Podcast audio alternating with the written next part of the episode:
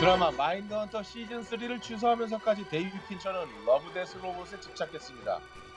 아니 씨발 다른 것도 아니고 마인드 헌터인데 말입니다. 시즌 1이 보여줬던 강렬한 빨간 맛은 과연 되살아났을까요?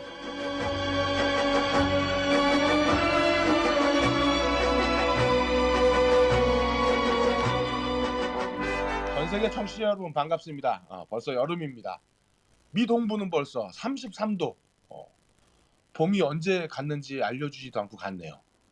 어, 이제는 여름이 아니라 어, 인생의 가을을 넘어서고 있는 영진공 우원님들 소개하겠습니다.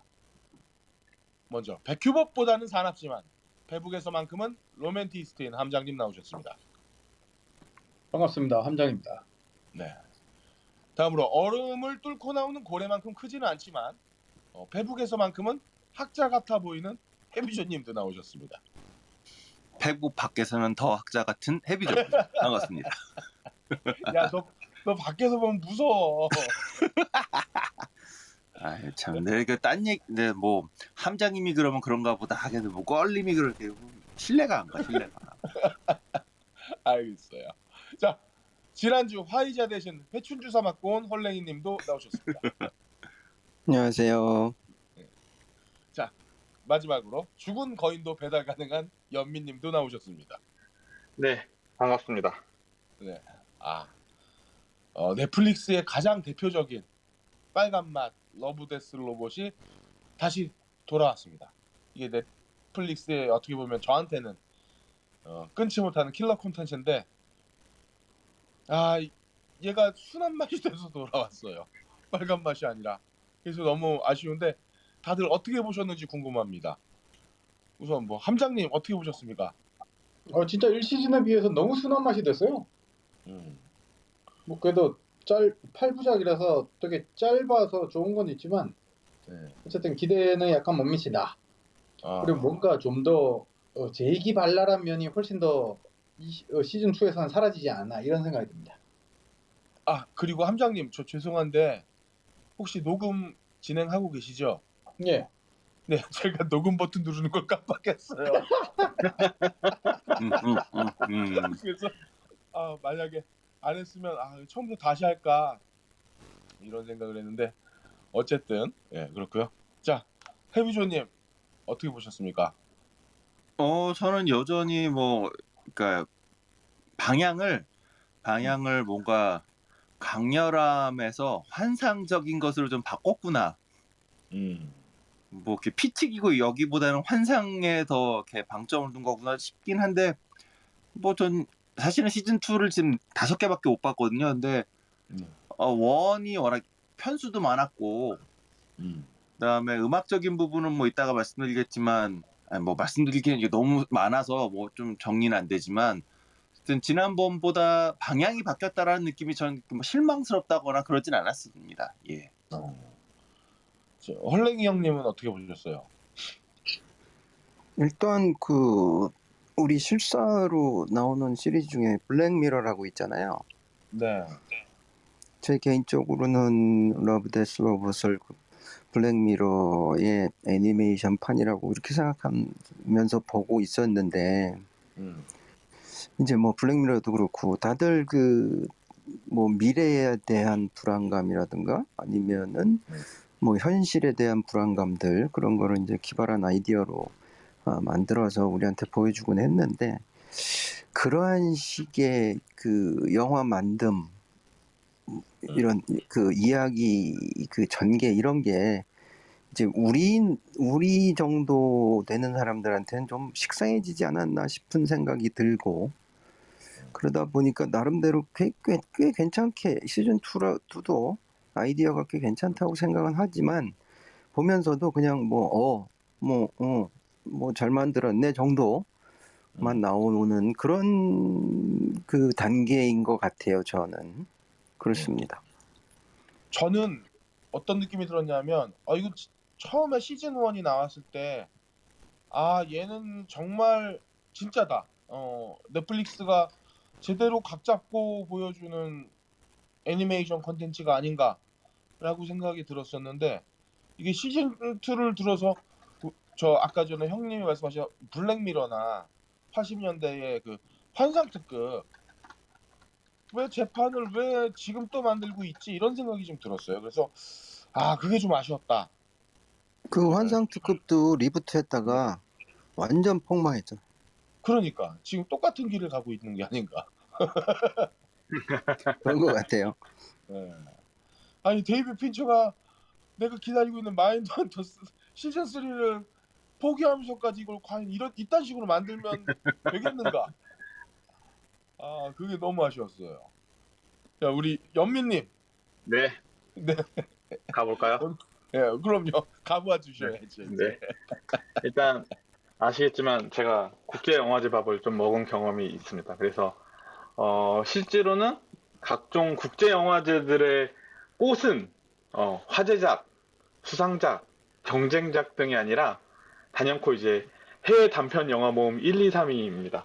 아시는 분은 어. 아실 텐데 직접 예매해 보시면 압니다. 왜냐면 티켓 하나 구하기가 너무 힘들어요. 그래서 그만큼이나 어, 단편 선작들은 인기들이 엄청 많고 또 그 단 그런 이유 중에 하나는 단편들의 그 들어가 있는 진짜 그 다양한 아이디어들과 뭐 그런 뭐 그 재미들 이런 것들이라고 할 수 있는데 어, 단편 영화란 사실은 기발한 상상력과 미장센 뭐 짧은 시간 안에 녹여드는 스토리와 끝나고 난 후에 여운과 공백 저, 저는 이런 거라고 좀 정의를 하겠어요.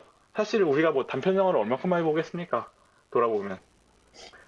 그, 디스트릭트 9, 음, 디스트릭트 9을 만든 닐 블롬캠프도 2007년도에 게임 헤, 헤일로 단편 영화 랜드폴을 만들어서 그걸로 이제 단편 영화에 입봉을 했습니다.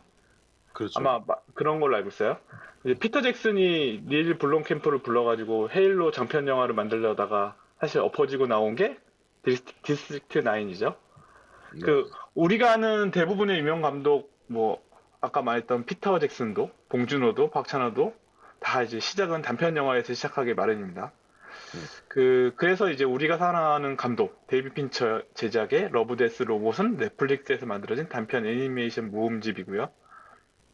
당연히 19금이고요.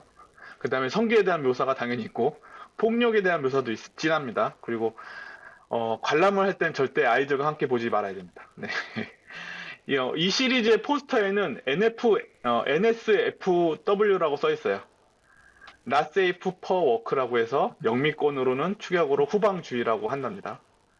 어, 그래서 영미권이 포스터! 아니라 영미권에서 쓰이는 한글로 굳이 표현하자면 후방주의. 그렇죠. 네, 추격으로 아무튼 그, 그 감독 팀 밀러가 이 시리즈는 어른들을 위한 거라고 하면서 인터뷰를 했는데 그 영어식 표현이 어, cause you know fuck the kids 리얼리라고 합니다. 그래서 네, 아, 이- 너무 강하게 이렇게 얘기해서 사실은 우리가 알게 모르게 봤던 애니메이션 단편들은 대부분 다 드림웍스 작품들을 볼 때 바로 앞에서 잠깐 틀어지는 아이들과 함께 보는 단편들이다 보니까 사실 그 작품들도 좋은 게 굉장히 많은데 어, 거기서는 제약이 있죠. 왜냐하면 아이들과 함께 봐야 되기 때문에 그래서 어, 이 시리즈의 중요한 부분들은 사실은 어, 그 애니 애니 단편들이 어, 아이들을 위한 통념이라는 것에 일단 퍼큐를 날리는 것과 같다고 보시면 되겠습니다. 음. 네. 시즌 1편은 총 18, 18편이고, 시즌 2는 총 8편이고, 재밌는 거는 시즌 1을 볼 때, 어, 보여지는 사람마, 사람마다 그 애니가 틀어, 그 각각 단편들이 틀어지는 순서가 다 달라요. 아셨던 분 있습니까? 어, 오, 몰랐습니다. 수많은 사실입니다. 네. 그, 이 시, 시즌 1에서는 한 네 가지 정도의 순서로 랜덤하게 나온다고 하고, 어, 이것 때문에 문제가 생깁니다. 뭐냐면, 이제, 친구들끼리 이제 순서대로 보다가, 아, 메타가 참 재밌다고 얘기를 했는데, 나중에 알고 보니까 서로 다른 예- 영화를 보고, 어, 자기도 모르게 스포를 했다는 것을 알게 됐다는 일화도 있습니다. 어. 넷플릭스 측에서는 A/B 테스트를 랜덤으로 진행했다고 하는데요. 단편이다 보니까 취향이 아닌 것들을 건너뛴다거나 혹은 재시청 시청률을 분석하는 단위로 사용하는 것 같습니다. 음. A/B 테스트는 저같이 아- IT 업을 하는 사람들한테 이제 좀 자주 하는 어떤 개발 방법이고요. 특정 그룹을 동일한 기준으로 나눠서 비교 분석하는 기법을 얘기합니다. 암튼 어, 그렇긴 한데 시즌 2는 랜덤한 순서를 사- 어, 랜덤한 순서의 상영을 지원하지 않는 것 같습니다. 그쵸? 음. 다들 두 번째를 갖다가 두 번째 뭐죠? 두 번째가 어, 아이스. 두 번째가 아, 네, 두 번째가 아이스. 네. 다, 다 그렇게 맞죠? 네, 그러니까 시즌 1만 그랬던 것 같아요. 그래서, 어, 시즌 1의 이 문제 때문에 좀 여러 가지 뭐, 뭐, 넷플릭스가 뭐, 뭐 해명도 하고 막 그랬대요. 그래서, 왜냐면 개인의, 그러니까 보여주는 사람의 취향대로 보여줘서, 어, 그 넷플릭스에서 개인의 어떤 취향이나 이런 것들, 개인 정보를 수집해서 우리한테 그렇게 보여주는 거 아니냐라는 어떤 해명을 했다고 합니다. 러브데스 로봇 시리즈는 1981년도에 만들어진 헤비메탈이라는 단편 시리즈가 있었고 영화로 있었고요. 어, 요거는 제가 보지는 못했는데 일종의 19금 스페이스 오페라 단편집이라고 보시면 될 것 같고요. 이게 그 1970년도부터 80년도에 만들어진 헤비메탈이라는 SF 잡지를 모태로 만들어진 영화라고 하고요. 이게 2000년도에는 장편 헤비메탈 2000으로 만들어졌고 요게 한국에서 개봉을 한번 했습니다. 그래서 본 사람은 있을 거고 못 본 사람은 저도 못 봤습니다. 그래서 요걸 다시 이제 리부트 하려는 데이비 핀처의 계획하에 만들어진 게 러브데스 로봇이라고 음. 어, 보시면 될 것 같고요. 음. 그러다 보니까 어, 이게 19, 1981년도에 만든 헤비메탈도 어, 거의 여성의 전라와 뭐, 뭐, 그 다음에 고어한 표현들 뭐 이런 것들 다 나오고요. 네, 그렇지만 그 뒤에는 헤비메탈 음악이 흐르고 그렇습니다. 이렇게 이렇게 이렇게 된 거라고 보시면 될 것 같고요. 저는 시즌이 1이 나오자마자 어, 저녁에 우연히 이제 한 편 볼까 하고 봤다가 새벽까지 봤고요. 그래서 아, 어, 아, 시- 잠깐만 저는 네. 시즌 1 처음 나왔을 때 그때 우리 두- 둘째가 7살이었는데 데리고 보다가 싱겁했잖아. 그러니까요. 그러니까 아까 얘기했잖아요. 그래서 네. 아, 저도 이제 물론 새벽까지 다 보게 됐고 시즌 1의 작품들은 하나같이 재밌고 버릴 게 하나도 없습니다. 진- 진짜 진, 진수성찬이고 뭐 퀄리티하며 뭐 스토리 라인하며 진짜 좋습니다. 일단 저의 취향 기준으로 다섯 개를 고르자면 1번은 어, 또 다른 역사라고 해서 히틀러가 나오는 멀티버스 개그물이죠. 아, 너, 너무 재밌었어요. 네, 그게 재밌었고 또 이제 두 번째로 한다면 숨겨진 전쟁이라는 작품이었고요. 그 이제 이제 그 소련 소련이라고 해야 되나 러시아라고 해야 되나? 소련이죠. 소련을 배경으로 하는 흔치 않죠. 우리가 소련에서 어떤 그런 괴, 괴수물이라고 해야 될까요? 음. 그 구울물을 본다는 것 자체가 그리고 어, 엄청 그 뭐라고 해야 될까 스펙타클하게 진행이 되잖아요. 그리고 거의 표현들이나 그 시체들의 모습들 이런 것들은 굉장히 좋고 저는 사실은 어, 한 시간짜리 영화를 보는 듯한 긴장감을 느꼈습니다. 그 그거를 보는데 특히나 이제 그 구울이라는 것도 우리 게임에서나 많이 만나지 어, 애니메이션에서 만나는 건 좀 간만인 것 같아요. 그리고 저는 세 번째로는 지마 블루 약간 음. 철학적이기도 하고 특히나 이제 러브데스 로봇의 주제에 너무 딱 맞는 작품이 아닌가 하고 여운도 많이 남았던 것 같고요. 네 번째로는 무적의 소니. 어, 저는 사이버펑크적인 영화들을 좋아하는데 이전 작품이 이게 첫 번째예요. 아 이게 첫 번째예요? 네, 아 이거 왜냐면 이게 애니메이션 중에 가장 강렬한 섹스 씬이 있어. 음, 예, 예. 예, 그러니까 예. 본인 본인의 취향의 첫 번째라는 얘기인 거죠? 네, 그렇죠. 네. 네, 아무튼 저는 어, 굉장히 이것도 재밌게 봤고요. 또 다섯 번째로 치자면 요거트가 세상을 지배할 때. 요것도 이제 상상력 아. 자체가 아마 최강이라고 보여집니다. 네.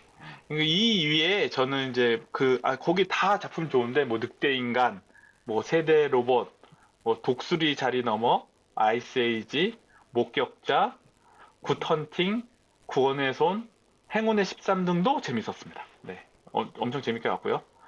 그리고 이제 5월 14일 날 시즌2가 나왔지만, 생각보다 시즌1에 비해 흥미를 느낄 만한 주제가 한 작품이 많이 떨어진다고 보여집니다. 어, 저는 일단 시즌 2에서는 제일 재밌었던 게 황야의 스노우. 음, 네, 재밌었어요. 저는 이런 스페이스 오페라라든가 사이버펑크적인 주제를 굉장히 좋아하고요. 두 번째로는 집안에서 생긴 일이었습니다. 전 음. 전혀 상상하지 못했어요. 산타라는 그러니까, 것의 역발상이 네.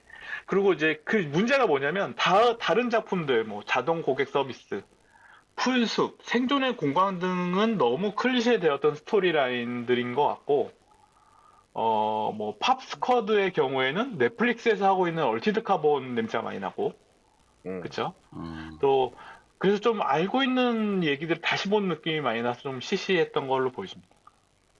뭐, 이제 시즌 1에 비하면 망했다고 보는 게 맞을 것 같고요. 하지만 시각적인 평, 시각적인 어떤, 뭐, 평가나 이런 걸로 보자면 전, 시- 뭐, 전 시즌과 비등비등하다고 보여지고, 특히 풀숲이나 이런 부분에서, 어, 꼭 요즘에는 CG를 쓰더라도 꼭 그, 뭐를, 뭐랄까, 그, 굉장히 그, 현실을 모방한 듯한 CG도 존재하겠지만, 그런 어떤 특색 있는 CG도 굉장히 좋다고 보거든요. 네. 음. 네. 그리고 또 Pop Squad나 황야의 스노우 생존의 공간, 거인의 죽음 등, 등은 사실은 저는 약간 어 이게 이게 실사인가 실사 정도 아닌가라고 의심을 하고 보, 보기도 음. 했습니다. 음. 어 Love Death Robot의 장점은 진일보한 CG. 사실 여기 아까 전에 헤비메탈 얘기했지만 헤비메탈을 검색을 하시면 어, 잘, 검, 잘 검색을 하셔야 돼요. 왜냐면 헤비, 헤비메탈을 검색하면 유튜브에서 검색하면 다 헤비메탈이 나옵니다. 그래서 음악이 나옵니다. 그래서 치렁치렁한 머리에 아저씨들이 나오는데 이것들을 잘 검색을 하면 헤비메탈에 관련된 옛날 작품들이 나오는데 그 작품들은 다 하나같이 작화가 이제 어 약간 떨어지고 그러는데 이 Love Death Robot의 경우에는 진짜 진일보한 CG 그리고 또, 어, 또 어떤 작품들은 또 그런 CG를 쓰지 않더라도 각자 갖고 있는 화려한 색채 그래픽 또 시각적으로 또 어, 굉장히 조, 굉장히 많은 느낌들을 주는 그런 작품들이 있습니다. 다른 위원들은 어떤 작품들이 좋았는가요? 어, 저 먼저 말씀드리면 저는 그 Drowned Giant 거인의 죽음 아까 제가 말씀하신 쥐아지가 노는 거죠, 쥐아지가. 예, 쥐아지가 아, 크게 노. 저, 저 그런 게 되게 좋았는데 연민님 말씀하실 때 네. CG가 진일보했다라고 말씀하시지만 사실 게임 좋아하는 사람 입장에서 보면 이미 게임은 그 정도 넘어서고 있어요. 네, 네, 그렇기도 하죠. 네, 그래서 어 저는 그런 생각이 들었어요. 이, 이 작품이 극장에 나가지 않고, 그러니까 이게 뭐 대자본이라고 얘기할 수는 없지만 예전에 애니메이션에 만들었던 그 들었던 그 많은 돈이 들 정도는 아니 아니겠으면서 어, 이 정도 quality가 나올 수 있는 시대가 되었다. 그러니까 물리 엔진을 갖고, 예, 그래서 그런 면에 있어서는 되게 애니메이션을 그 만들 수 있는 여건이 좋아졌다는 생각이 들더라고요. 그리고 어 시, 시즌 2를 저는 요번에 혼자 보지 않고 여기서 알게 된 동생들을 데리고 봤거든요. 근데 얘네들이 다 시즌 1을 보지 않았는데 시즌 네. 2를 보면서 되게 충격을 먹고 집에 갔어요. 술 먹고 오면서 같이 봤는데. 근데 왜요? 얘네들이 예? 재밌다고. 아, 뭐를 보면 야, 충격을 받겠네. 어, 시즌 더 1시즌, 충격이다 1시즌 보면 충격이 아니라 막 집 나가는 거 아니야? 그러니까, 그러니까 시즌 1을 보면 이거보다 훨씬 재밌다고 얘기를 하니까 어다다 2도 되게 재밌게 봤는데 1은 얼마나 재밌을지 기대된다고 그러면서 가서 왔어요. 그래서 사실 처음 보는 사람한테는 2를 양념으로 보여주고 1을 나중에 보여주는 게 훨씬 좋지 않을까 이런 생각도 들었습니다. 근데 2가 뭐 황야의 스노도 그렇고 그 뭐죠 저기 어 Pop Squad도 그렇고 약간 원이 재기발랄하고 충격에 더 방점이라면 2는 좀 더 뭐 얼음도 그렇고 이렇게 story line 자체가 그러니까 시즌 1은 정말 단편다운 단편이었으면 시즌 2는 장편으로 만들기 위해서 이렇게 한번 테스트로 단편 만들어 본 것 같은 그냥 그런 느낌이지 않았나요? 음. 네, 네, 그렇죠. 어, 약간 그런 느낌도 많이 납니다. 뭐 시즌 1에서 사실 뭐 숨겨진 전쟁이나 뭐 음. 뭐 아니면 뭐 굿헌팅이나 몇 편만 그런 느낌이었다라고 하면 시즌 2는 전반적으로 그런 느낌인 것 같아요 저는. 음. 아, 그 굿헌팅이나 숨겨진 전쟁은 장편으로 만들어도 참 재밌을 것 같잖아요. 그렇죠. 그렇죠. 이거 그냥 장편으로 가야 될 것 같다는 느낌 들었어요 저는. 다른 분들 뭐, 뭐, 뭐 함장님이나 아니면 해비전님이나 헐레이님이나 클리셰 얘기가 나와서 그 네. 자동 고객 서비스를 보니까 원리가 자꾸 생각이 나서 그렇죠. 그런 것도 네. 네. 너무 너무 원리의 느낌이 났고 그다음에 황야의 스노는 그 음, 회복력 때문에 최근에 우리 본 썬더퍼스가 떠올랐어요.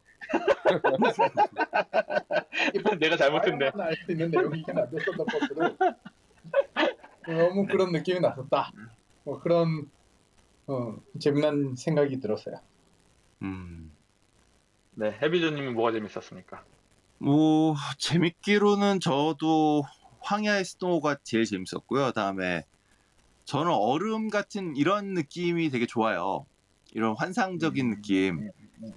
아마 시즌 2에서 얼음이 가장 그나마 그 단편스러운 자동 고백 자동 고객 서비스도 사실은 이게 짧다라기보다는 이거 갖고도 긴 얘기 만들었는데 얼음은 길게 갈 수 없는 정말 단편다운 단편 시즌 2에서는 단편스러움으로 얼음이 좋았고 개인적으로는 뭐 어, 기본적으로 행운의 13이나 뭐 목격자나 이런 시즌 1에 정말 그 딱 단편스러운 느낌도 이런 걸 되게 좋아하고요.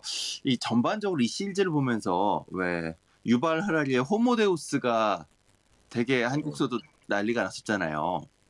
예. 거기 보면 이제 인간의 신체의 일부를 개조 내지는 뭐 어, 뇌의식을 어딘가에 옮겨서 그래서 어, 육체적인 거와 상관없이 인간의 생존이 지속되는 이런 것들의 미래에 대해서 이게 그냥 꿈이나 뭐 영화 속의 이야기가 아니라 이제 실제로 인간이 지금 나아가고 있는 방향이 그렇게 나아가고 있다라고 진단을 하잖아요. 근데 이게 Homo Deus가 대박이 났다라고 하는 걸 약간 저는 이렇게 와닿지 않았었거든요. 음, 그 대박이 났을 수도 있고 뭐 호- 유발 하라리가 TV에 많이 나오는구나 이런 정도의 느낌이었다라고 한다면 이 Love Death Robot 시리즈를 보면 유발 하라리가 2016년에 이제 전 세계적으로 한참 이걸로 강연하고 다녔던 이런 내용들이 이제는 뭐 SF 영화 팬들에겐 좀 익숙했을 수도 있지만 SF 펴- 팬이 아니라 하더라도 그냥 자연스럽게 이제 뭐 음. 이야기해도 혹은 여기에 더 자세히 설명하지 않아도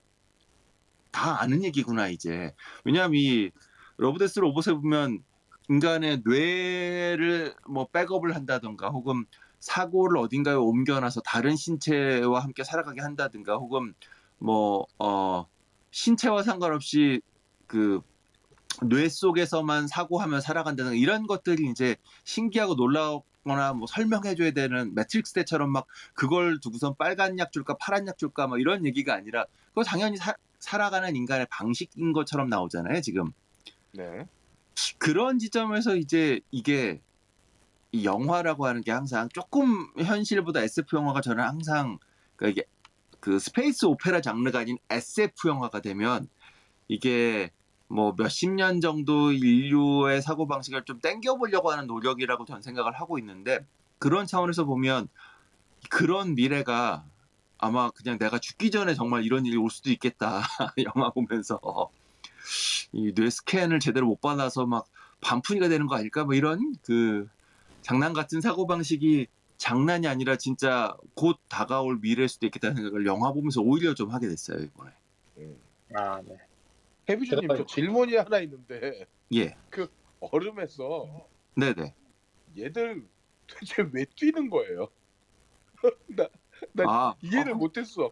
그 저거랑 똑같은 거잖아요 그 뭐야 어 이유 없는 반항에서 왜 그 절벽 앞에서 치킨 게임 하는 거. 어, 치킨 게임 하는 그거잖아요 그거 그냥 아, 내가 아니, 나이를 이거- 먹은 건가? 아, 원래. 젊은 친구들은 다 그래요. 아, 아니 껄림 형이 안 젊어서 그래.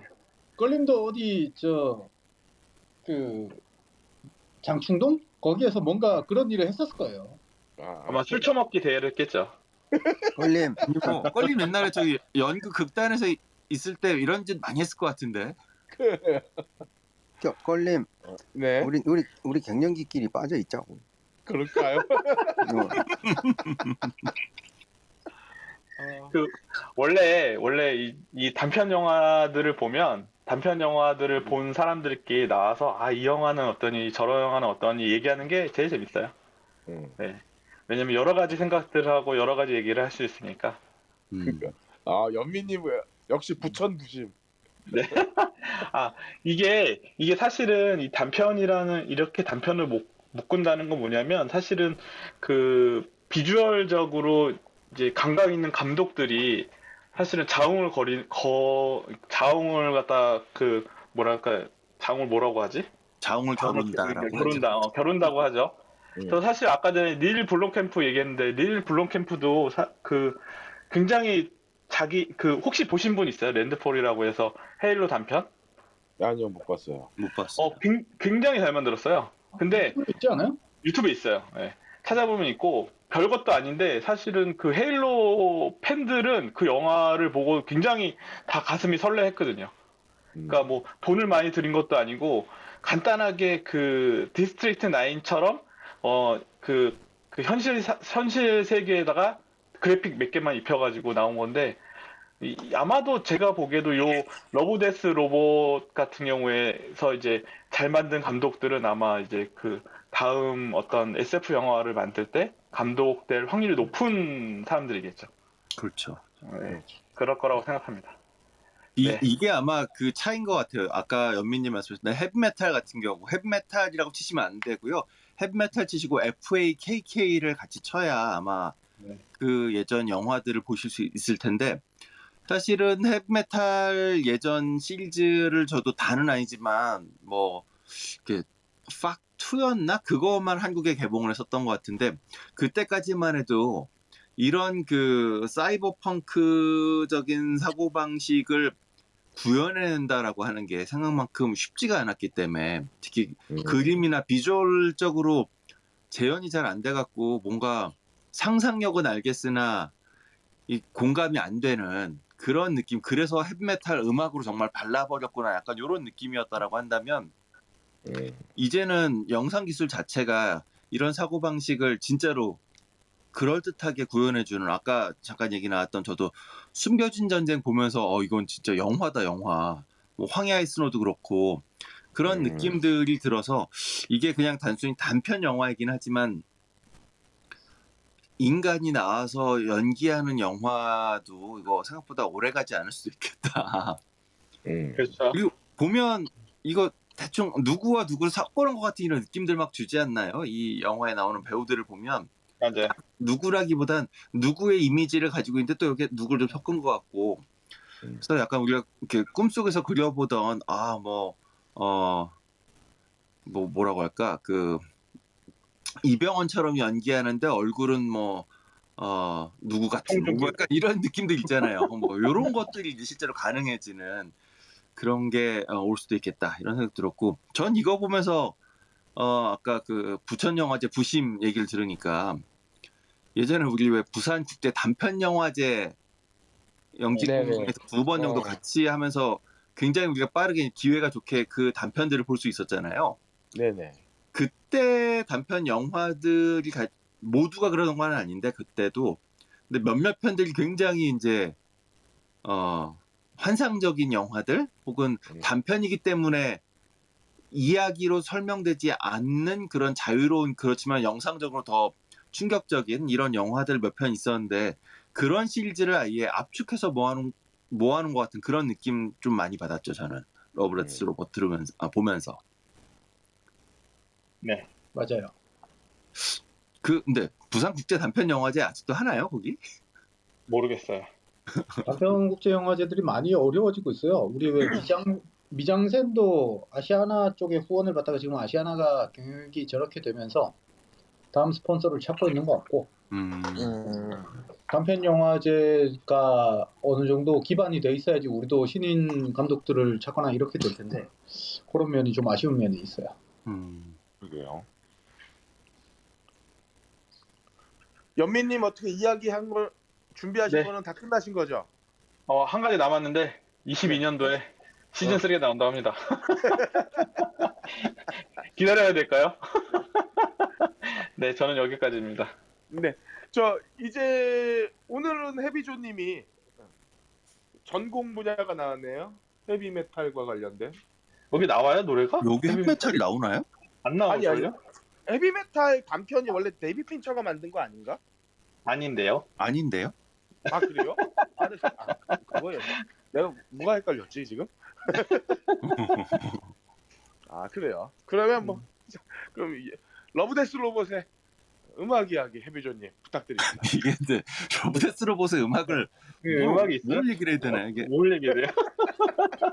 이게 어 그쵸 각 편마다 음악이 나오긴 나오죠. 네. 음악이 나오긴 나오는데 이거를 뭐 매 편 다 분석을 할 수도 없고 어 근데 이제 기본적으로 보면 아까 그 얘기했었던 뭐였죠 그 히틀러 나왔던 어, 또 다른 역사. 네, 또 다른 역사나 아니면 뭐 시즌 1 같은 경우라면 또 다른 역사나 뭐 요거트가 세상을 지배할 때나 그런 정도 제외하고 나면 기본적으로 이 시리즈가 어, 아이스 에이지는 조금 또 예외군요. 아이스 아 저 아이스 에이지 되게 재밌게 봤는데. 아이스 재밌잖아요. 어, 요 요거 요거가 이제 실사랑 합쳐놓은 거죠, 이거는. 네네. 아이스 에이지가 되게 재밌었고 근데 어쨌든 어 지마블로 같은 이런 단편다운 단편을 포함해서 전반적으로 이게 다 이제 어 현재라기보다는 근 미래 내지는 평행 우주에 가까운 얘기들이잖아요. 네. 그러다 보니까 이 시리즈가 전반적으로 제가 보면 어 그 소위 말하는 electronic 음악 내지는 뭐 어, 한때 한국에 뭐 테크노라고 많이 이야기됐었던 그런 electronic 사운드 중심으로 어, 영화가 많이 이제 만들어져 있는 것 같아요. 뭐 이를테면 이런 소리.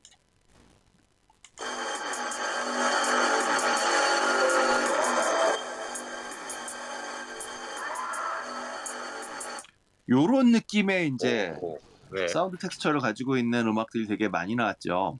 요게 그 이 시리즈 전체 시작할 때 나왔던 것 같아요. 그 Ambassador 21이라고 하는 한 20년 정도 된, 그러니까 우리가 흔히 알고 있는 암흑 할 때 그 시절부터 활동을 해온 오래된 그 저기 유럽의 electronic 듀오가 이 시리즈의 음악 이제 맡아서, 아, 그러니까 전체를 다 맡은 건 아니고요.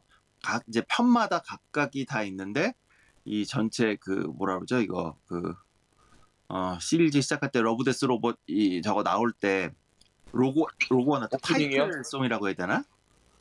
어, 오프닝. 그, 네, 인트로 뭐 인트로 타이틀 뭐뭐 뭐 이렇게 얘기할 수 있는 그 작업을 이 팀이 했는데 뭐 이런 식으로 이제 기본적으로 어 electronic 음악이 가지고 있는 electronic 음악이라고 하는 게 직접 사람이 악기를 연주한다기보다는 어, 기존의 소리들을 샘플링을 해서 이 샘플링된 소리를 재배치하는 방식으로 그러니까 이그 뭐 이를테면 책상 두드리는 소리 같은 거를 녹음을 해서 이걸 샘플을 만들어서 책상 두드리는 소리를 뭐 드럼에 킥 대신 쓰듯이 이런 식으로 이제 어, 악기가 아닌 소리를 잘라다가 악기가 아닌 소리를 샘플링을 해서 이걸 악기처럼 만들어서 만들어진 사운드 텍스처 자체도 굉장히 비현실적인 느낌을 주는 데다가 여기에 이제 여러 가지 효과음들과 그다음에 뭐 장 여러 가지 그 effector들을 붙여서 그래서 소리를 변조해서 만드는 음악이잖아요. 그래서 전반적으로 어 이쪽 신 자체가 뭐 미국도 있긴 하지만 음, 이 일렉트로닉 음악은 유럽 하우스 뮤직으로부터 이제 시작되는 즉 어, 미국에서 하던 힙합 스타일의 힙합이나 혹은 뭐 어, 펑크 이런 음악들이 유럽으로 건너가서 유럽의 DJ들이 어, 디스코를 좀 더 발전시킨 유럽 방식으로 발전시킨 그런 계열의 음악이기 때문에 요 electronica는 이제 슈퍼 밴드라고 할 만한 팀들이 대부분 다 유럽에 자리하고 있고 다프트 펑크가 프랑스 팀이었던 것처럼 요 계열이 이제 미국 아티스트보다는 유럽에 주로 포진하고 있는 이들이 많고 그러다 보니까 이번에 이 시리즈에 참여하는 뮤지션들도 어, 유럽 뮤지션들이 좀 많은 것 같아요. 그게 저는 좀 흥미로운 지점이고 어, 뭐 이를테면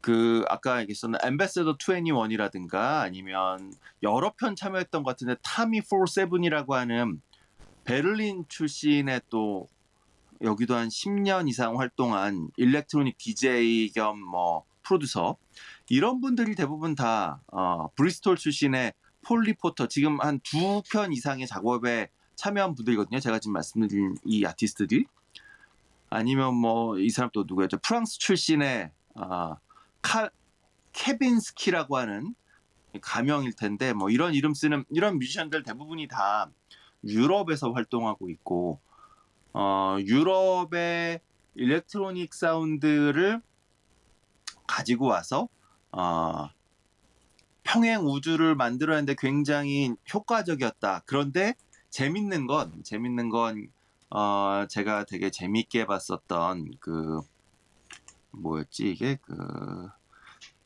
영어로는 Beyond the Ocular Rift였는데 어, 아 독수자 독수리 다리 넘어 음. 요런 영 요, 요런 약간 좀 그 평행 우주이긴 하지만 어 뭔가 그 인간적인 얘기 나오고 이럴 때 인간적 여기에 인간적인 말까 좀 제가 이상하네요. 어쨌든 요런 그 에피소드들 나올 때 보면 어 기본적인 사운드는 일렉트로니카를 통해서 좀 그 비현실적인 혹은 미, 근미래 내지는 뭐 이런 느낌을 강조하다가 감정적인 표현할 때 약간 인디 밴드, 인디 뮤지션들 독수리 자리 너머의 그 끝부분에 흐르는 노래를 부른 사람은 매튜 페리만 존스라고 이 양반이 저기 어, 미국 indie scene에서 한 30년 가까이 활동하고 있는 어, 뭐 슈퍼스타는 아니지만 오랫동안 꾸준히 활동하고 있는 그런 뮤지션이거든요. 그래서 이게 느낌이 되게 묘한 게 기본적으로는 어, 유럽의 일렉트로닉 뮤지션을 통해서 어, 스타일을 좀 미래를 그리고 있다라고 한다면 여기에 조금만 좀 인간적인 감정이 묻어나게끔 만드는 장면들에서는 어, 미국의 인디 뮤지션들을 주로 갖다 쓰는 그래서 이 영화를 만들고 있는 사람들 머릿속에 어, 인간적인 삶이라고 하는 건 미국적인 삶이고 뭔가 근미래적인 삶은 비미국적인 삶이라고 하는 게 자기네도 모르게 학습된 게 아닐까. 네. 왜몇 년 전에 그 어, 허에도 보면 영화 허 보면 어, 근미래를 그리면서 음, 뮤지션은 영국 뮤지션 데려다가 음악 작업시키고 장면은 상하이에서 찍은 다음에 CG를 덮였던 것처럼 음. 약간 미국 사회가 지금 미국이 어느 순간부터는 언제나 미국이 앞서 나가고 미국이 미래고 세계의 미래고 이렇게 꿈꿨던 것에서 미국의 음악이나 미국의 그 풍광은 이제 현재 내지는 과거에 가까워지고 아시아나 유럽이 가지고 있는 어떤 문화적인 자원들이 오히려 더 미래적인 것으로 사용되고 있는 것은 아닌가. 개인적으로 이번 시리즈에 참여한 그 음악가들을 쭉 보면서 그런 느낌적인 느낌? 요런 거가 좀 들었습니다. 사실 뭐 이게 그이 시리즈를 제가 음악을 분석한다는 건. 네, 좀 뭐 말이 안 되기 때문에 그냥 전반적으로 이번 그 러브데스 로봇 특히 시즌 1에서 시즌 2보다 시즌 1이 조금 더 그랬던 것 같아요. 시즌 1이 가지고 있었던 더군다나 지금 우리가 이제 시즌 1이 훨씬 더 강렬하고 좋았다라고 얘기를 했었는데 그렇게 강렬하고 좋았던 이유 중에 하나가 소리를 이런 방식으로 연출했기 때문은 아닌가 이런 생각이 좀 음. 들었습니다. 근데 오늘은 뭐 길게 할 수가 없네요. 제가 이게 얘기가 이렇다 보니까. 편 intro만 봐도 음. 좋습니다. 길게 한다는 게 미친 짓이죠. 그렇습니다. 난 얘네들 intro intro에 그 음악과 함께 슬롯머신 돌아가듯이 이렇게 아이콘을 쓰잖아요. 그렇죠. 네. 이 이게 아, 이 과연 저 메시지가 의미하는 게 뭘까? 그 컨텐츠에 뭘 담고 있을까? 이런 호기심을 되게 불러일으키는 이런 음. 그 시즌 테마가 돼 버리니까 상당히 흥미롭더라고요. 어. 그러니까 목격자인데 눈동자 나오고 뭐 이런 거죠. 거의 느낌이. 음, 맞아요. 네. 어. 그런 아이디어도 되게 좋았어요. 음. 이번 시즌 편에 이번 편에 특성을 보여주는 거죠. 서사는 뭐 이것이다라고 이렇게 보여주는. 그렇죠. 네. 어, 늑대 인간이 늑대 얼굴이 안 나고 다리 나오는 것도 전 재밌었어요. 아 보니까 저게 뭐야 그 굿헌팅에 네. 한국인 그 쭉 자막 올라가는 거 보니까 애니메이터들이 한국인이대요 굿헌팅이. 이게 몇 명이 있던데요? 그 제가 참여하신 분들이. 어, 들었는데 CG 작업은 미국에서 대부분다고 셀화 작업 가- 같은 경우에는 한국에 맡겼다고 하더라고요. 예, 음. 왜냐하면 그 셀화 작업이 미국에는 더 이상 할뭐 공작수도 없고 음. 그 대부분 3D로 다 컴퓨팅으로 처리하는 것들만 이제 많이들 하다 보니까요. 그래서 아하. 이 수작업으로 해야 되는 것들은 한국에 외주를 줄 수밖에 없는 상황일 거예요. 음. 그리고 아까 여전히 작화 퀄리티는 그럼 한국이 훌륭하군요. 음. 게다가 이제 원래 우리가 이 시즌 그러니까 시즌 1이 나왔던 이유가 팀 밀러가 아마 갖고 있는 회사가 이 3D 애니메이션 회사일 텐데 음. 자기 업체의 그 일종의 뭐랄까 홍보랄까요?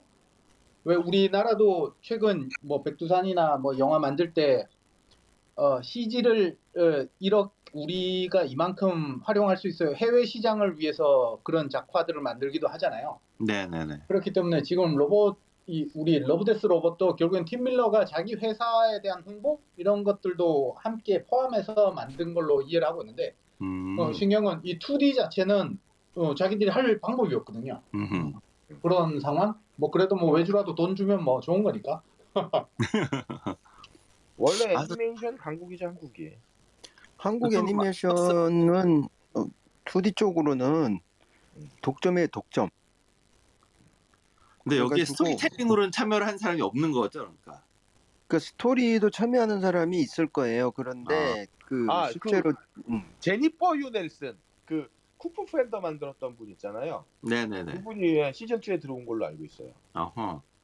그러니까 그, 그 우리 그 캐릭터를 디즈니에서 그 작화를 아예 한국 작화로 해가지고 캐릭터도 저 한국 캐릭터 넣은 적도 있고 그 다음에 여러 가지 애니메이션에서 한국의 한국인들이 어, 굉장히 많이 진출이 있어가지고 지금 거의 반 독점 상태로 보시면 돼요. 아하. 그렇군요. 심슨 가족 같은 경우도 거의 한국에서 만들고. 그리고 아, 일본도 그러니까 일본도 최근 한국에 외주를 주고 있어요. 아니 그 최근이 외주가 아니라 거의 한국인 거죠? 그게 그게 왜 일본은- 그러냐면 오래 전부터. 그게 왜 그러냐면 우리한테 인프라가 다 고정이 돼 버려 가지고 지금 걔네들이 지금 굳이 자기들 작화할 사람들 구한다는 거가 많이 힘든 상황이 되는 거죠. 그또노그 노동 지, 집약적인 산업이라서 인건비나 인건비, 인건비가 우리 다. 싸서 그런. 우리가 인건비가 싸다는 얘기죠. 싸서 네, 싸서 그런 겁니다. 근데 한국도 이제 결코 싼 나라가 아니기 때문에 아니 뭐 그걸 굳이 인건비가 싸다고까지. 아 진짜 90년대까지는 그랬어요. 맞아요. 아 90년대는 그랬겠지만 지금은 되게 많이 받는 사람도 있을 수 있잖아요. 셀 애니메이터 야근 수당 제대로 받는지 모르겠어요. 어, 노동 환경이 얼마나 좋아졌는지 저도 잘 모르겠어요. 그 한번 전화 한번 해봅시다 그 회사로.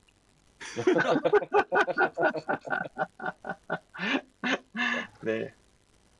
90년대랑 2000년대 초반은 그러니까 일본 예능도 종편할 때는 한국 와서 종편하고 그랬거든요. 편집료가 싸니까. 아. 그러면서 일본의 종편에 그런 뭐 자막 넣는 것부터 이런 기술을 온전히 갖고 있으니까 우리 예능도 일본화 닮아 갔던 거죠. 그렇죠. 그러면서 자막이 뭐 어, 카피를 한 것도 있지만 이제 그런 노하우를 많이 가져왔죠.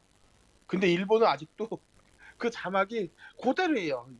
20년 전 자막 그대로 쓰는데 우리나라는 많이 바뀌었어요. 폰트가 많아져서 그런가 보지 뭐. 네, 폰트 아니 그러니까 자막으로 표현하는 방법이 완전 달라졌죠. 아니야 농담, 지금도 농담이야. 차트 그냥 차트 그대로 올리고 뭐 베끼고 이러는데 우리는 그렇게는 안 하잖아요. 많이 바뀌었습니다. 뭐 문제가 일본이죠 뭐. 아직도 그대로 사니까. 그쵸, 뭐. 뭐 그, 음. 도장 찍는 기계를 만들었잖아요. 걔는 걔는 우체국에 글씨 쓰는 로봇도 만들었잖아요. 그러니까 이거를 전자 전자로 바꾸자라고 했더니 일본의 도장을 뭐 180번을 찍을 수 있는 기계를 만들었죠.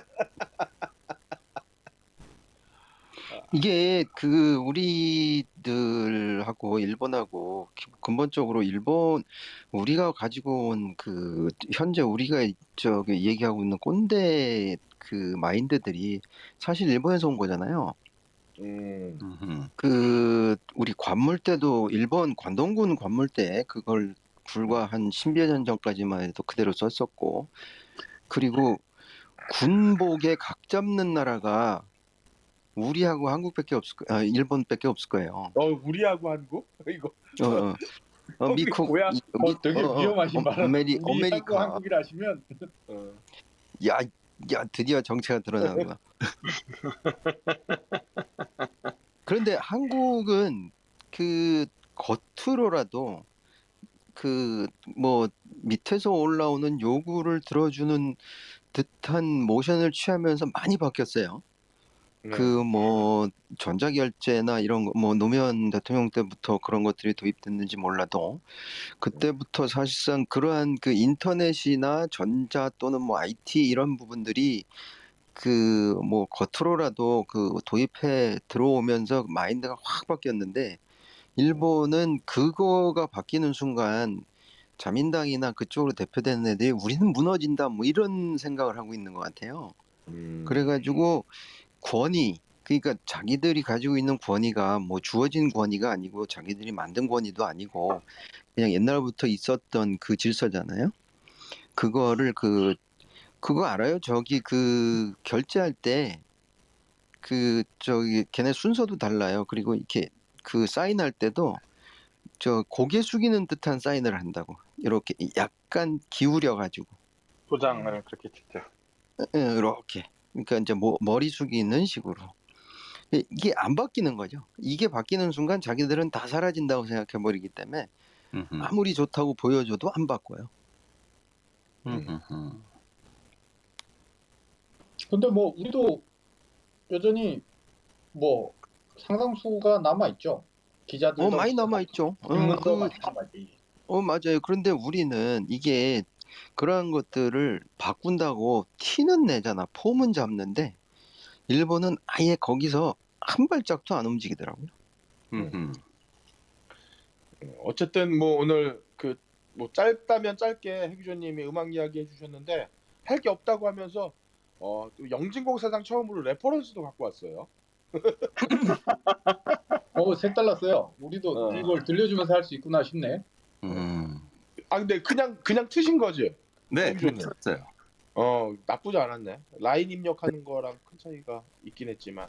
음흠. 근데 뭔가 안 하던 거 하면 좀 불안하지 않나? 아니 뭐? 그 형님 우리는 더 이상 망할 게 없기 때문에 불안할 것도 그렇긴 해. 그, 그, 우린, 우린, 우린 이미 바닥이야. 어, 우리가 뭐 지켜야 될 무언가가 있어야 그렇지 불안할 뭐. 어.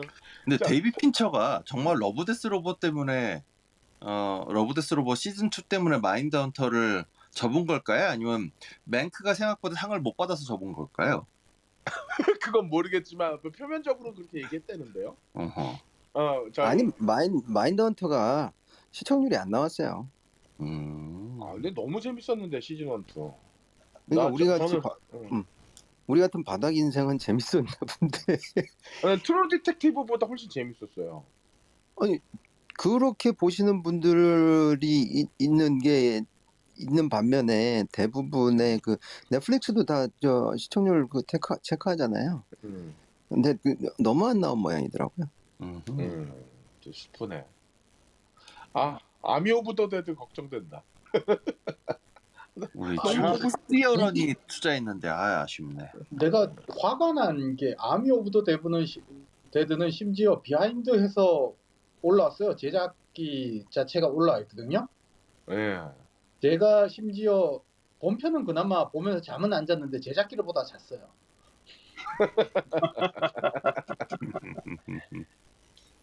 아, 아쉽다. 어쨌든 그리고 혹시 그 러브데스 로봇에 대해서 말씀하고 싶으신 audience 분들 계시면은 손 들어주세요. 같이 이야기합시다. 안녕하세요, 경수님. 네, 안녕하세요. 네. 그 제가 오늘 이 영진공 지금 그 예전에 딴지에서 하시던 영진공이 맞으신 거죠, 이게? 그렇죠. 아, 예, 안녕하세요. 저 되게 오랜만에 듣게 되네요, 다시. 그 시즌 1 이후로. 네, 아, 저 반가워서 일단 올라왔고요. 네네. 그 딴 건 아니고 제가 그 이제 그 방금 전에 얘기했던 그 이제 2D 애니메이션 관련해서 네. 그 제가 이제 그쪽으로 이제 좀 일을 하고 있어서 얘기 드리고 싶은 게 좀 있어서 어. 얘기를 아, 예, 현업 종사자. 네.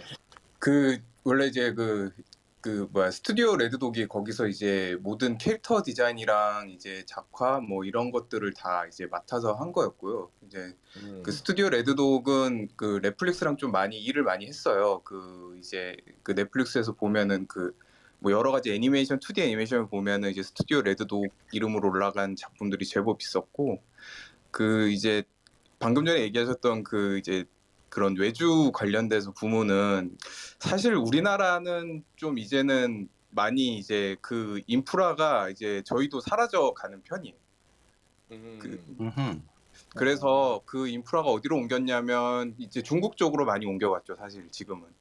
네. 음, 왜냐하면 중국 쪽에 인력이 어마어마하게 많고 그 어, 정말로 급하면 이제 이거는 소- 이거는 이제 그 뭐 정확한 오피셜한 얘기는 아닌데 어 뭐 애니메이션 한 편이 당장 필요하다 그러면 정말로 하루에도 뽑아낼 수 있는 정도의 인적 물량을 가지고 있다라는 얘기를 하고 있거든요.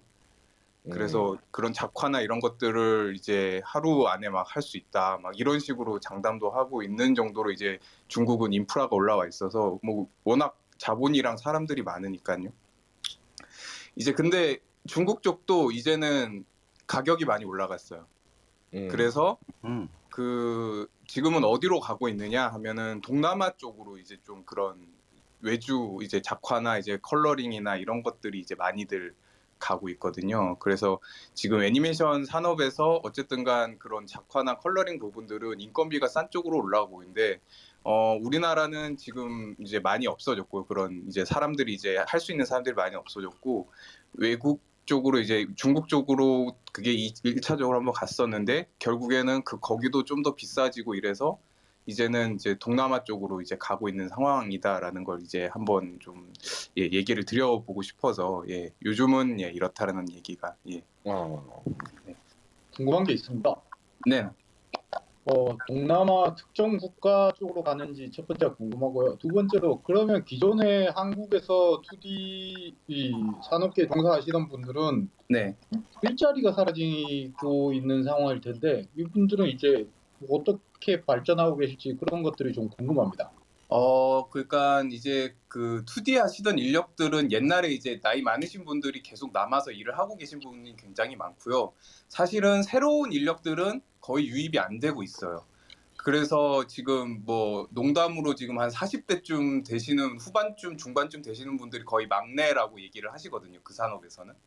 음. 그래서 아 그분들이 이제 사라지면 이제 우리나라 2D 애니메이션은 거의 없어지는 게 아닌가. 그리고 이제 그림 그리는 이런 일 쪽은 게임 쪽으로 많이 갔어요, 사실은.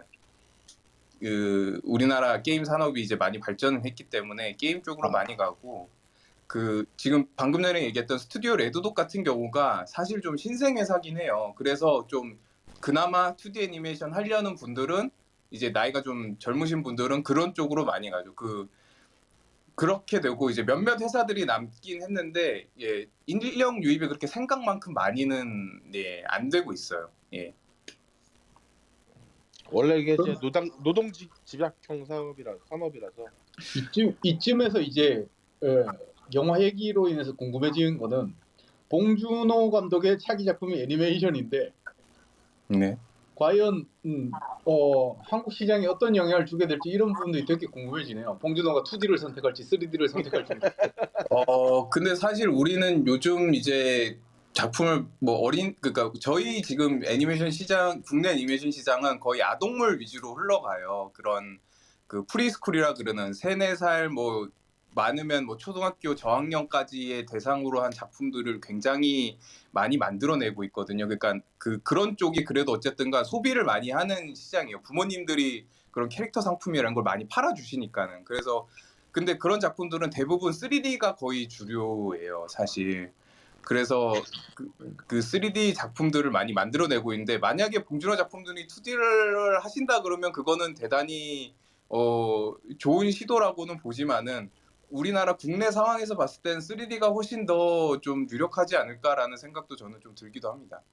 어, 최근에 그 인터넷에서 핫하게 했던 공, 공룡에다가 mechanic을 입히는 아, 어.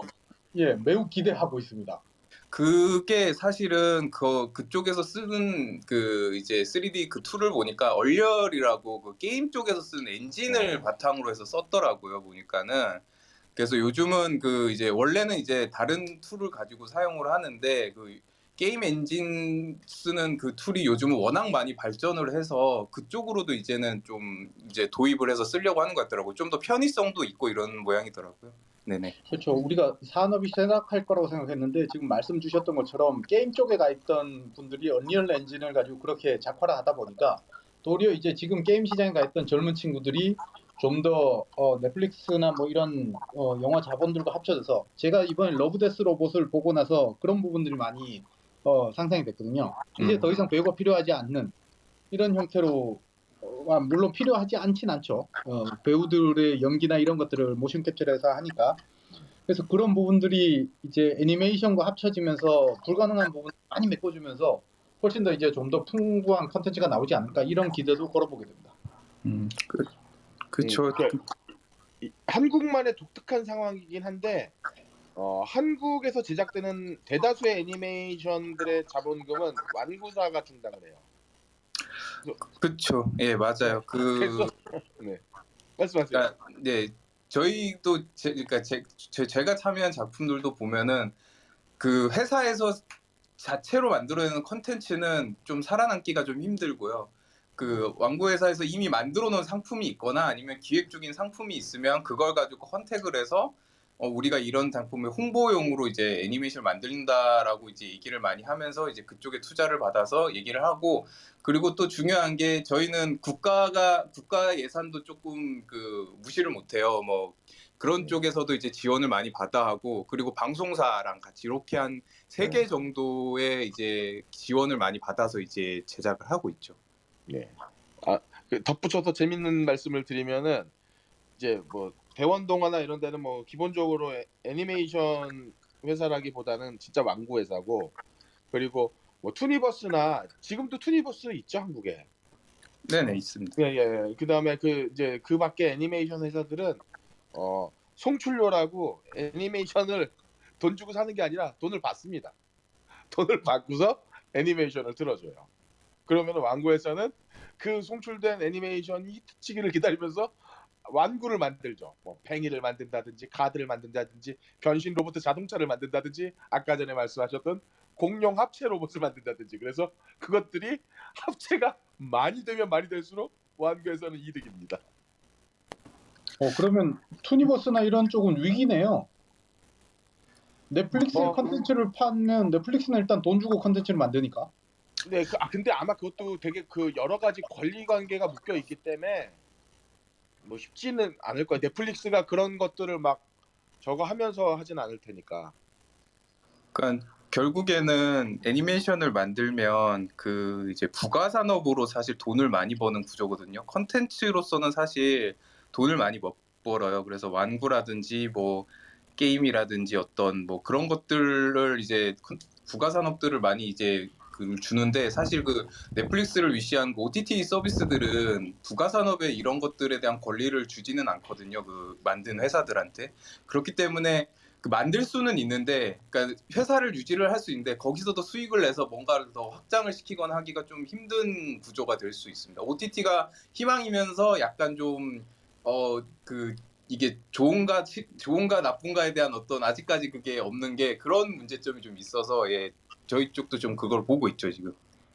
자, 영호님 올라오셨습니다. 안녕하세요. 안녕하세요. 들리 네. 처음 해보는 데가 들리 맞게 나오나요, 말이? 네, 네, 잘 나옵니다. 아까 이야기하다가 애니, 어린이 애니메이션 관련해서 네. 이야기 드릴 게 예전에는 애니메이션을 만들어서 그게 뜨면 왕구를 만드는 추세였는데 지금은 아예 처음부터 왕구를 미리 만들어 놓고 그 다음에 애니메이션을 그걸로 작화를 한 다음 방송하는 방향으로 많이 바뀌었습니다. 네, 그렇죠. 올해 그것도 한저한 추세가 한 20년 된 것 같은데. 어, 왕구를 미리 만든다 그러면 그럼 투자비가 상당히 들어간다는 얘기인데 리스크가 더 높아졌다고 봐야 되나요? 어, 리스크가 그렇게 크지 않아요. 완구 회사는. 일단 만들어서 쓰면 애들은 사게 돼 있어요. 예, 그 말이 맞는 게 생각보다 이제 왕구를 만들면 특히 요새 이제 3D 같은 경우 3D 같은 걸 많이 만들잖아요. 그게 예전에 이제 뽀로로가 뜨면서 전부 다 우리나라 이제 애니메이션이 어린이로 갔었는데 이게 생각보다 너무 잘 팔린 거예요. 그래서 이제 예전 같은 경우는 이제 회사가 왕구를 만들었는데 지금은 반대로 왕구 회사가 주도적으로 왕구를 만들고 그걸 애니메이션 쪽이랑 연결해서 하는 방식으로 가고 있어요. 아, 왕구 회사들이 미국의 하브로스를 저 벤치마킹한 거군요. 예, 어떻게 보면 하브로스가 아니라 뭐. 하스브로. 완구와 애니메이션의 결합의 시초는 반다이예요, 반다이. 건담 시리즈로 시작해서 그 건담이 히트를 치면서 이제 완구가 조립 모형이 히트를 치게 됐고 이제 그것들이 이제 발전적인 모델로 나타나다가 이제 한국에서 본격적인 산업화가 된 건 뽀로로죠. 제 얘기는 하스브로가 돈이 더 커지면서 어, 매체를 뒤흔들고 있는 것처럼 왕구 회사들이 이제 매체에 아예 어, 그 오더를 줄 수 있을 정도로 커졌다는 얘기인 거죠. 아 이제 곧 연민님은 느끼시게 될 거고요. 아들을 키워본 아빠라면 어, 그, 그 산업의 폐해가 어떻게 다가오는지 몸으로 느낄 수 있습니다. 지갑으로 느낄 수 있어요.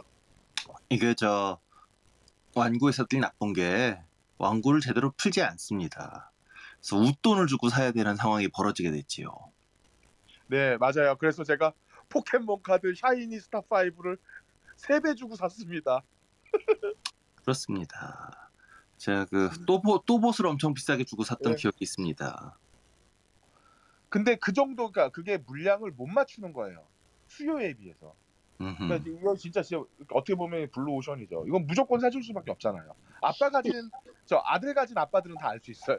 이게 블루오션인가요? 갈수록 신생아가 줄는데 아니에요. 애가 줄어드는 건 상관없이 애가 줄 네. 아이의 숫자가 줄었기 때문에 애들에게 더 많은 장난감을 사주게 되는 이 어, 덫에 빠지게 어. 됩니다. 그러니까 어차피 총량은 똑같아요. 세뱃돈이 그러니까 아이들은 더 많이 받게 되는 거죠. 아니, 도대체 이건 아니 이거는 한계 효용의 법칙이 통하지 않나요? 안 해요. 맞습니다.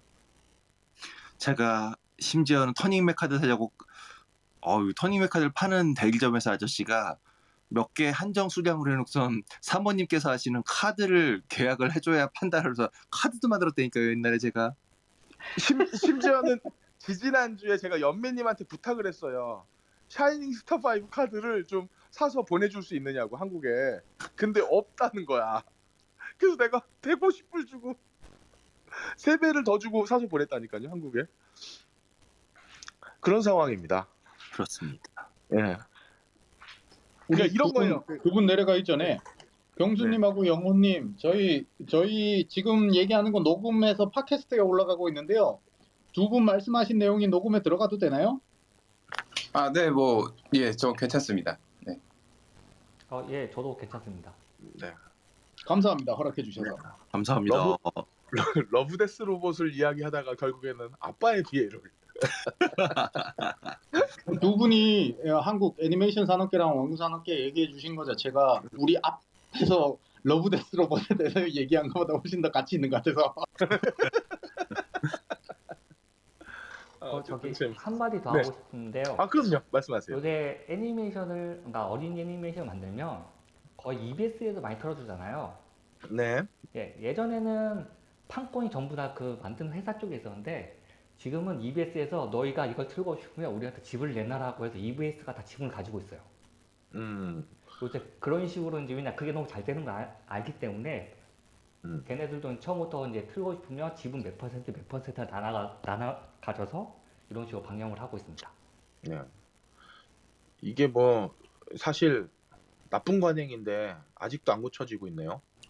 사실상 애니메이션계에서 지금 ABS는 거의 독보적인 위치라서 그쪽에서 틀어주고 안 틀어주고가 좀 그 그쪽 그 애니메이션 업계 쪽에서도 약간 좀 어, 이거 좋은 그러니까 좀 장사가 잘 되냐 안 되냐의 문제도 좀 있기 때문에 예, 그런 것 때문에 좀 EBS가 약간 그런 식으로의 많은 좀그 횡포 뭐 하여튼 아예 그런 예 권리를 주장을 좀 많이 하죠. 예.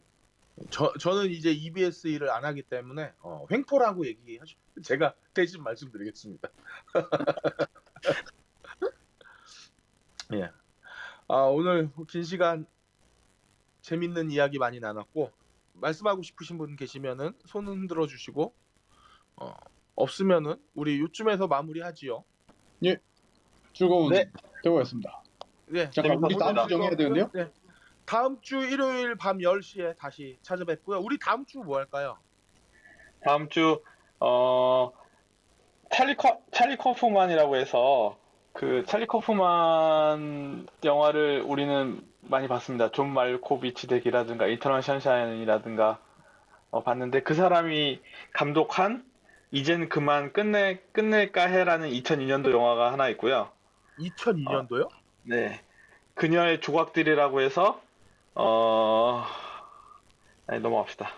우리 2020년 2020년 아니야? 아, 2020년? 2020년. 아, 2020년. 그리고 데스2 2020이라고 해서 어, 블랙미러 제작들이 준비한 사상 최고의 황당한 논평 잘 가라 2020년이라는 어, 그건 저도 봤어요. 그거 아, 봤어요? 아, 재밌어요? 네, 잘 가라 2020년 재밌어요. 진짜 네. 재밌어요. 사무엘 잭슨, 휴그란트, 리, 리사 쿠드로 와, 이거 엄청 유명한 사람들 엄청 많이 나오네. 아 이게, 이게 네. fake 다큐인데 할만해요. 아, 그래요? 근데 시류가 조금 늦지 않았나? 그거 벌써 이, 21년이 중반인데. 그러면 어 우리 또 에이미 애덤스가 나온 우리 에이- 에이미 애덤스 영화를 몇, 몇 개나 하는 건가요? 그래서? 그러니까 아니 아니 아름 윈도. 아름이에요 아름이. 아름이? 아르, 아 아미 오브 더 데드. 아르- 어 아, 왜냐면 네, 뭐 네, 네, 그 상관없어요. 어, 아니까 우리 우리 다 같이 보고 죽자고. 아니, 아, 뭐 이거 거의 나만 수 망자 결전을 야. 한 듯한 느낌인데 알겠습니다. 한 사람만 주에는 힘들 수 없잖아. Army of the Dead로 여러분을 찾아뵙도록 하겠습니다. 다음 주일까지 건강하시고 어, 모두 수고하셨습니다. 수고하셨습니다. 감사합니다. 아, 다음 주에 봬요.